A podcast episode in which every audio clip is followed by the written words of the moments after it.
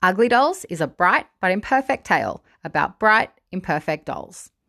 When factory machines malfunction, unconventional, asymmetrical, ugly dolls are created. They're shot through a long, dark pipe into Uglyville, which, despite its name, is a bright, happy place where all the rejects live happily together. Except Moxy, Kelly Clarkson. She's round, bright pink, missing a few teeth that she should have, and sporting a few bumps she shouldn't. Optimistic Moxy wakes up daily, hoping that the new dawn will bring the day she's finally chosen to be sent into the big world and gifted to a kid who'll love and cherish her. The rest of the ugly dolls, including the leader Ox, Blake Shelton, try to discourage her from entertaining impossible dreams of a place there's no proof even exists. But fed up with crossing day after day off her calendar and seeing no change, Moxy decides to embark on a mission back through the pipe and ropes in Lucky Bat, Leehom Wang, Ugly Dog, Pitbull, Babo, Gabriel Iglesias, and Wage, Wanda Sykes.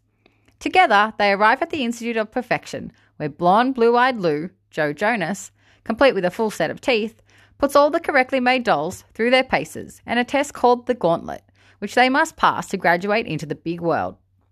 Lou is none too happy about their arrival and how their presence threatens the image of the Institute. At the risk of losing his own image as a nice guy, he allows them to compete, but isn't going to make it easy.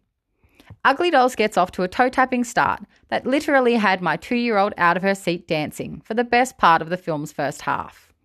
It was in the film's second half that things unravelled by introducing a twist too difficult for kids under five, the only audience that will appreciate this film, to comprehend.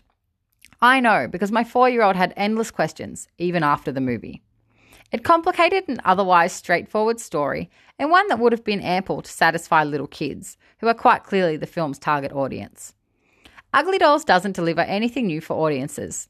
The value of a toy, finding where you belong, and embracing your imperfections are all themes that far better, more thrilling kids' movies and British cartoon series The Raggy Dolls have covered time and time again. The biggest thing Ugly Dolls had going for it was its simple story and incredibly toddler friendly appeal, until it muddied the waters. Story complications aside, Ugly Dolls still effectively conveys the intended emotions. So much so that my youngest burst into tears, both when the characters were sad and when they get their happy ever after. Bearing all that in mind, ask yourself Do you have a three year old?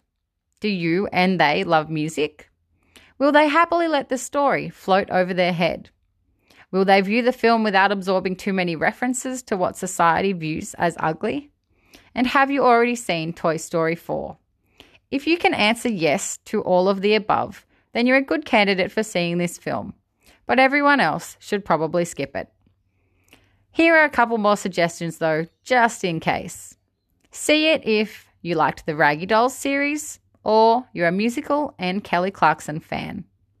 Skip it if you haven't seen Toy Story 4 or you don't have a toddler.